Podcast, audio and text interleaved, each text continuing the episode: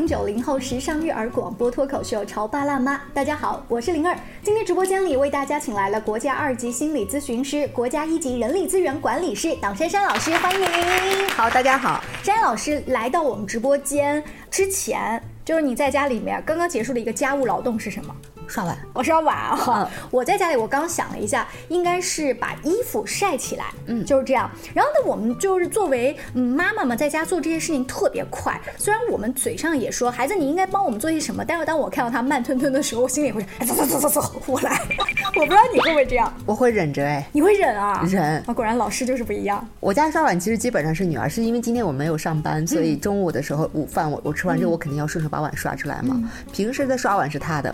然后有一次他手受伤了，嗯，他跟我说了一句话：“妈妈，你可不可以帮我刷三天碗？”哇，我一听到“帮”这个词啊，我就知道了啊，他把刷碗当成他的工作了，特别好，他已经上道，他已经上道了，是的。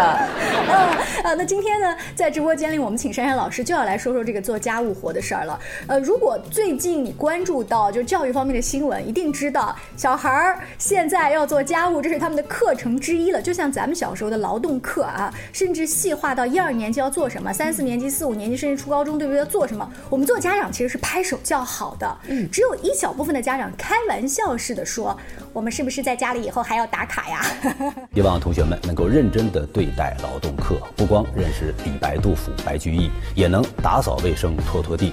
不仅重视语数外，也可以煮饭和种菜，能最新化学实验，也能自制西红柿炒蛋。能纸上刷题，也能给水果削皮，给蔬菜去土去泥。不光沉浸书海才是学习，毕竟书到用时方恨少，饿到极处才发现菜不会炒。真正在劳动的乐趣当中去体验生活，学会生活，全面发展。其实我觉得国家这个政策真的非常有必要，可能就是我们很多家长还没有意识到，就是做家务对于小孩来说是多么重要的一件事情。嗯，就是除了对他生活上面有帮助以外，嗯，对我们家长特别关心的，我们小孩的整个心理素质的培养，以及孩子的呃学习力、大脑的一个思维发育来说，都是非常重要的一个过程。我的天啊，你讲这么复杂，我一开始觉得让孩子做家务，就是从我们的长辈叫咱们小时候做，就是一个做家务，你你就是该的，哪有那么多原因啊？还有就是，呃，爸爸妈妈做不辛苦吗？爷爷奶奶做不辛苦吗？你得有颗感恩的心嘛。就是从道德层面，嗯，你说的是心脑发展，对对，因为你看我们这代孩子在长大的过程中，就咱们哈，那肯定是要做家务的，对不对？但是到了下面这代小孩，就咱们小孩这一代，就是社会经济发展了，老人比较多，对不对？他们有机会不做家务了，所以这会出现很多的社会问题。嗯，所以为什么国家要下这样的文？而且自古以来，嗯，我们国家讲学习是什么？是知行合一的过程。是，现在只有知没有行了，那行怎么办呢？那肯定先从身边的做做家务活做起。嗯，而且这次下文的时候，国家对所有的劳动，嗯，它是分了三大类的。怎么个分法？第一大类相当于是我们的家务的劳动，就你身边小事做起，对不对？嗯，你得倒垃圾啊，扫扫地什么之类的。对，做饭呀，你得会生活，对不对？那第二大类叫生产性的活动，包括比如说农业生产，你孩子可以去下下地，看一看农业生产的过程是什么样子的。那第二个包括诶传统的。工艺的一些制作，嗯，非遗啊，那还有比如说一些工业劳动的生产呀，还有我们最近比较流行的新技术的一个体验，嗯，就是你要了解社会上的各个行业，嗯，他们是怎么样在劳作的，对，来支撑了你现在这样子呃丰富的生活，对，生产性的，还有第三个大类就是服务性的劳动，比如说现在的服务。嗯，哎，服务产业，哎，包括还有很多的公益志愿服务这样的啊，然后你再来反哺这个社会，对，这是三个不一样的方向，但是它刚好呢是先照顾好你自己，嗯，才能呢去关心这个社会，然后最后再反哺这个社会，对对，是这样子，可以这样理解的。那我们呃在节目一开始，珊珊老师也说了，做劳动不仅仅是品德方面的，甚至呢，珊珊老师也提到这跟他的心脑训练有关系，这跟小孩子如果我们说的功利心强点，这跟他的学习成绩其实也是有关系的。我就很好奇。这跟学习怎么着能扯上关系呢？比如说，我们说这个劳动可以塑造小孩很多特别积极的一个性格品质哈。嗯。呃，家长比较关心的说，呃，耐心细致。比如说，很多家长会问我说：“老师，就我家小孩这考试老是漏题，很粗心，怎么办？”那我们的答案就是发给他一个扫把。发给他扫把跟漏题怎么连接呀？你想想看呀，当你家小孩能够把你们家的地哎扫得干干净净的时候，嗯，对不对？能够挨排齐，一点灰都不漏的时候，嗯，他灰他都能扫起来，他能漏到那道选择题吗？哎，但是做题目感觉需要用更多的脑细胞，扫地好像简单一些呀。嗯，要想把这个地扫的这个一个灰尘一个渣都不剩的话，其实真的是有难度的。嗯，他需要一个孩子的耐心细致、手眼观察这样的一种能力。嗯嗯，哎，呃，山羊老师这样说，我想起了我作为家长到学校里面去做这个志愿者服务。那每个学期，呃，快要迎接新学期，我们做这个家家长的要去打扫一下卫生嘛，哈。结果有一次，我就看有一个家长总把他的这个孩子带来，嗯，而且是爸爸带去，嗯。然后这个男孩子也没有什么怨言，因为我们这些做家长，我们并不知道学生的卫生角在哪里，垃圾扫完之后我们要去哪，你们班级的抹布放在哪，都是这个男孩子告诉我们，然后陪我们一起弄好。这个男孩子经过我的调查，他在学校的成绩也非常好，我就把这个父子俩一起拍劳动的照片拍了一张发给他的妈妈，他的妈妈也没有谦虚，就是很平淡的说一句啊，让他们爷俩去劳动一下，他们在家里经常被我派遣着劳动，我就发现啊，这个肯定跟这孩子学习成绩跟劳劳动这都有关系，跟爸爸带着都有关系啊。对，我在想这些小孩将来肯定是很好的小女婿啊。啊，劳劳动很勤快哈。那所以你会发现，劳动中培养出来的孩子很多的品质是可以用到学习中的。嗯，反倒是我们不能在学习中去培养孩子耐心细致的品质。嗯，包括比如说我们说的家长经常讲的意志力。嗯，就有的小孩可能妈妈也会吐槽，说我家小孩遇到一点难，嗯，这题他就不做了。嗯，哎呀，他就觉得。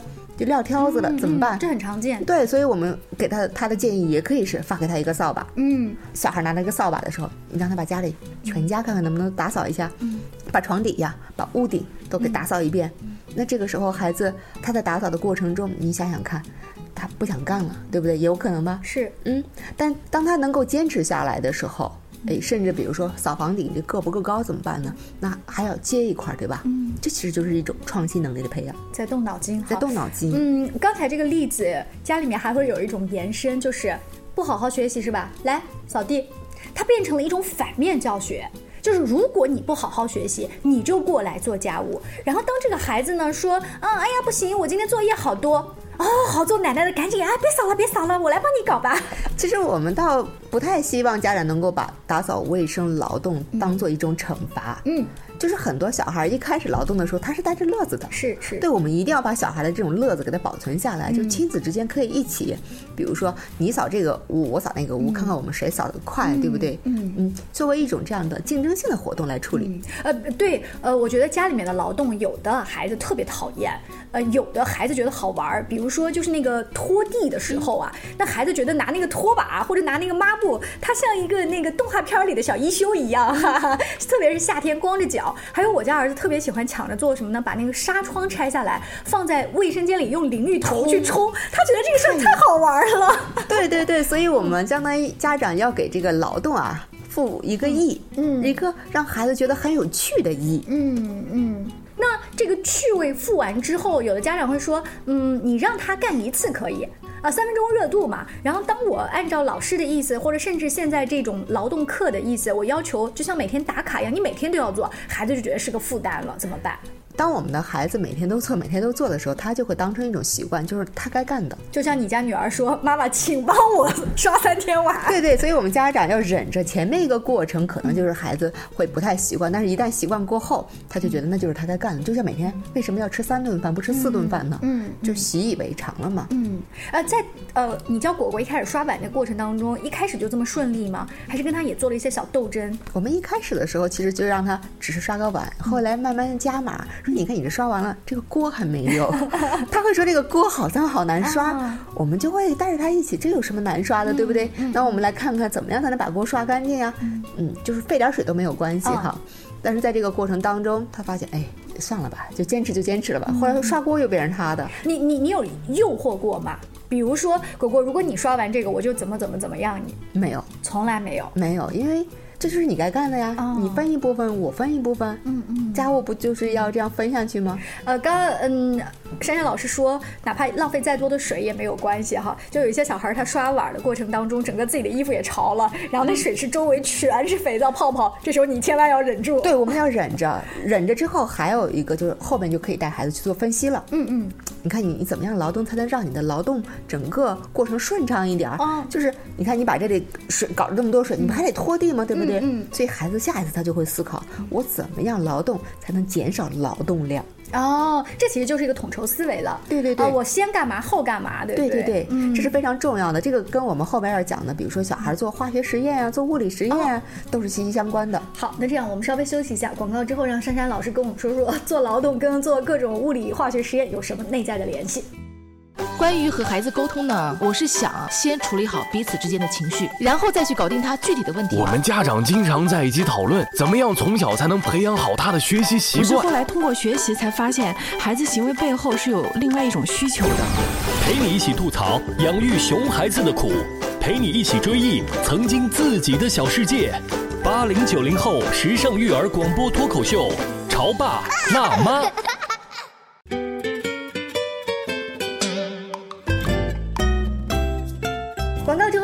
继续锁定《潮爸辣妈》。爱做劳动的小孩，一定是穷人的孩子早当家吗？不一定了。现在我们是刻意的去科学的设计一些劳动课哈。像珊珊老师，尤其是当你已经把劳动跟化学物理实验连接在一起的时候，我就觉得让他劳动吧。对对对，呃，我们会发现，比如说，呃，做饭的时候，做饭也好，还有很多妈妈喜欢做烘焙，对不对？做蛋糕，这个过程可以交给孩子来做，因为当你的孩子能够把。一顿饭，完完全全从头做到尾做得非常好的时候，相信我，将来他的物理化学实验的能力不会太差。不会差，为什么？因为整个做饭训练的是我们小孩的一个叫做程序控制能力。嗯嗯，先做什么？后做什么？嗯，哎，会比较省时间，嗯，会让我们比较省水，或者是怎么样？嗯，这其实都是一种程序的控制能力。是是，所以在这个过程中，其实你会发现，孩子，比如说，哎，我先把米淘好了之后煮上，然后那边我就可以洗菜，嗯可以去炒菜了，这样时间就会减少很多，对不对？嗯嗯。原来有一道数学题，嗯，跟这个也是息息相关的。哎，等我把饭做好了，家里有几个人，拿多少筷子，对不对？然后等。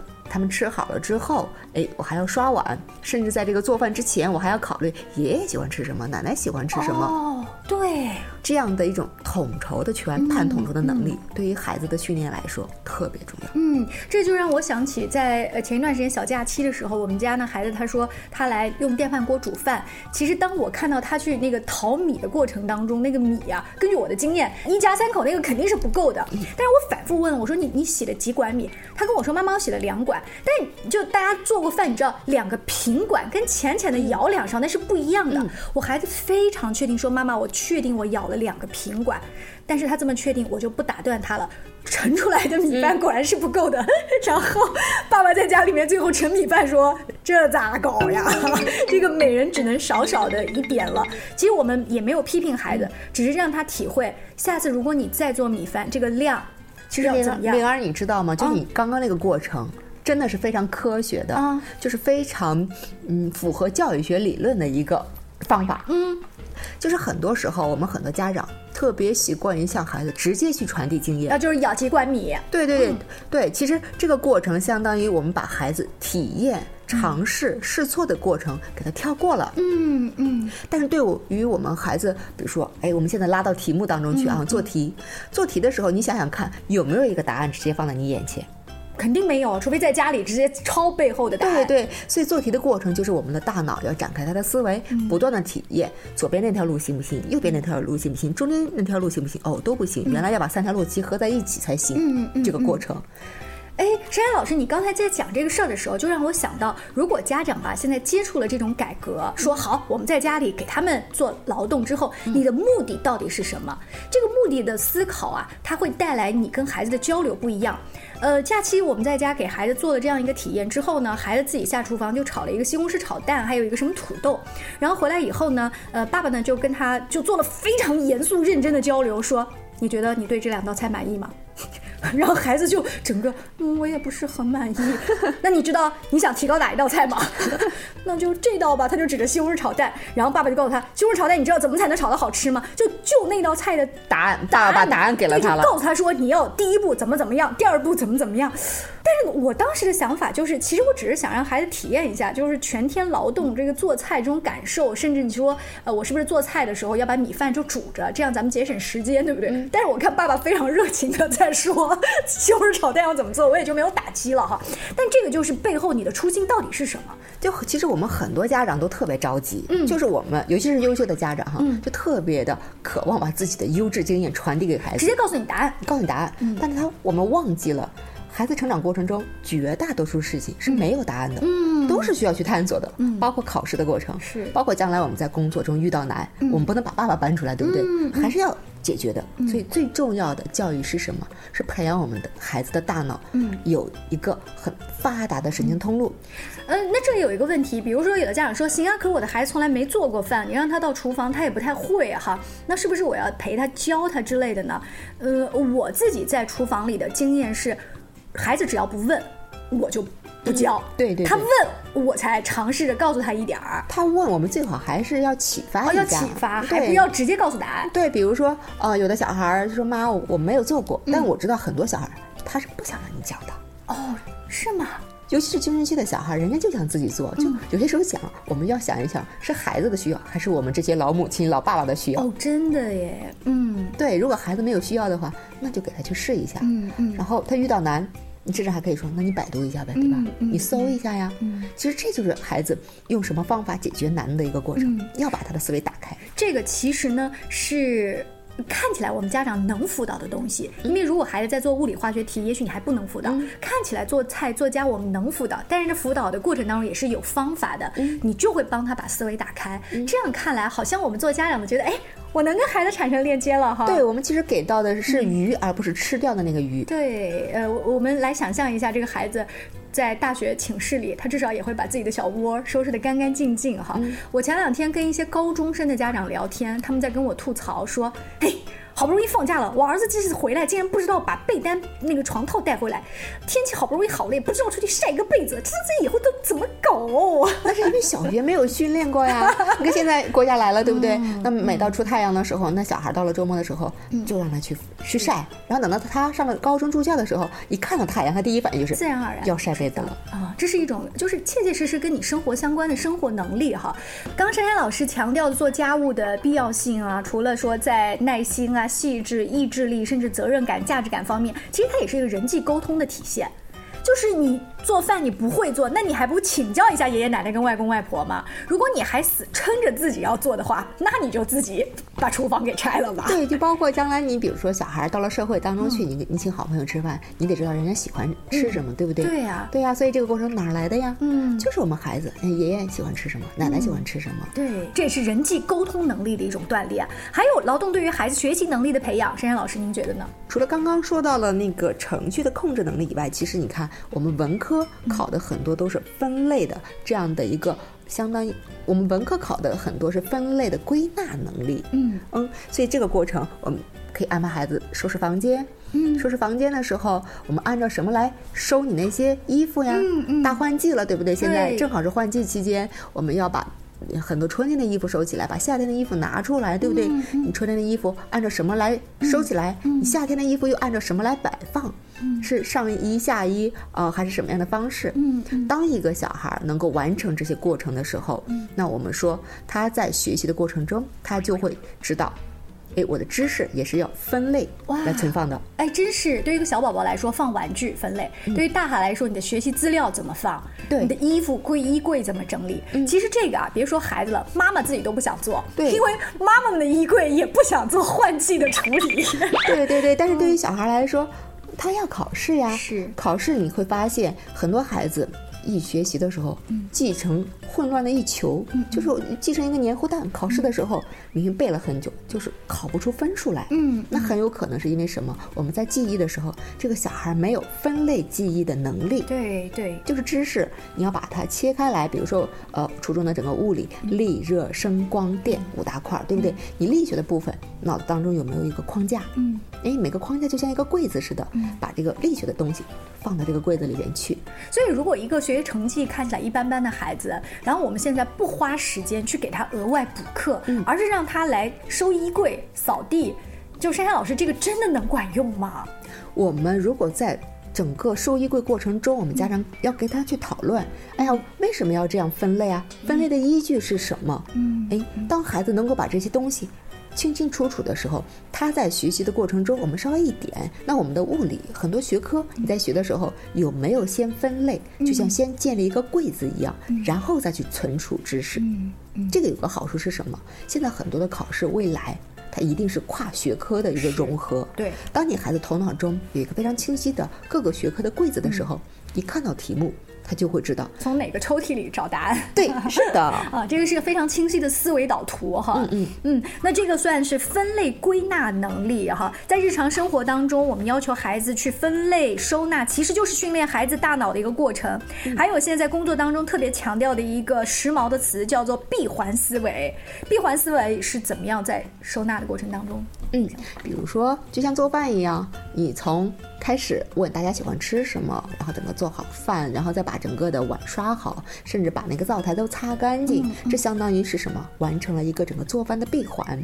对，甚至我们吃完饭了，做完了这些，还可以坐在沙发上跟家人讨论一下，我今天做的怎么样，下次如何来提升，这就是一个总结的过程。复盘。对复盘的过程，所以你看看我们考试学习，其实就是这样的一个过程。嗯，还还真是哈。对，。包括工作，对不对？对对。将来工作过程中你干完了，嗯，你总要有一个总结会，大家一起再复盘一下。嗯嗯，呃，在我刚刚开始学做家务啊，就是呃做学生时代，妈妈每次说你做完的厨房就像炸开了锅一样，直到我现在才开始慢慢的，就像珊珊老师说，但我不是有闭环思维，而是觉得我做完这道菜就是要把这个灶台擦干净，这慢慢也其实你是你自己的能力在提升，对，是你大脑里边的很多的通路在通了。通了通了哈，当然这是因为家务做多了。可是，在孩子那儿呢，如果没有人告诉他说，你做完这道菜，你这个事儿没有结束，就好像你写完这道题，你的答最后没有写，嗯嗯对不对？你这个卷子做完了，你没有做那个错题本的订正，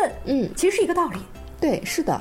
其实我们说做家务的整个过程，我们说这个整个行的这个过程和知识获取的这个过程，和孩子未来工作的过程，甚至他将来人际的整个处理的过程，它是同质的。嗯，所以我们国家为什么要出台这样的政策？我们不能在学习中培养孩子很多的学习品质，就是那种单一的能力，只会考试。对，还有一个就是，如果你真的在学习中去培养这种闭环思维、吃苦耐劳的精神的时候，孩子很容易厌学。嗯，是。所以我们可以借助其他的活动环节来培养孩子这样的能力素质。对而能力素质一旦提上去之后，他一定会帮到这个孩子学习的。而且我觉得这个过程，它不一定是说，呃，家长布置给孩子说，你今天去啊，把这个白菜洗了。其实就厨房里面，妈妈在这边可能是剁饺子馅儿，孩子在那边洗白菜，就整个这个画面特别有生活气息。我觉对得，对对，啊其实原本我们的小孩就是有生活气息的，只是有些时候是我们家长在教育的过程中，把他的那个人情味儿给做题做没了。做题做没就是你去做题目，你只要做题目就就可以。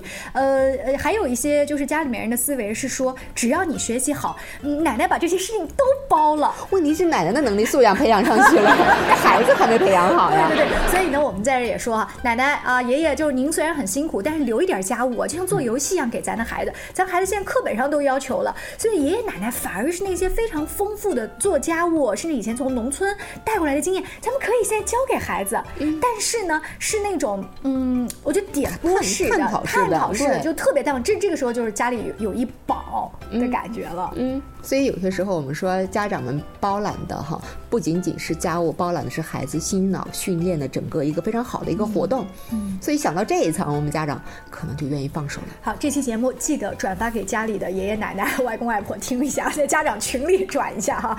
非常感谢珊珊老师做客我们的直播间，更多亲子育儿方面的话题，请持续关注我们的节目，下期见，拜拜。拜拜。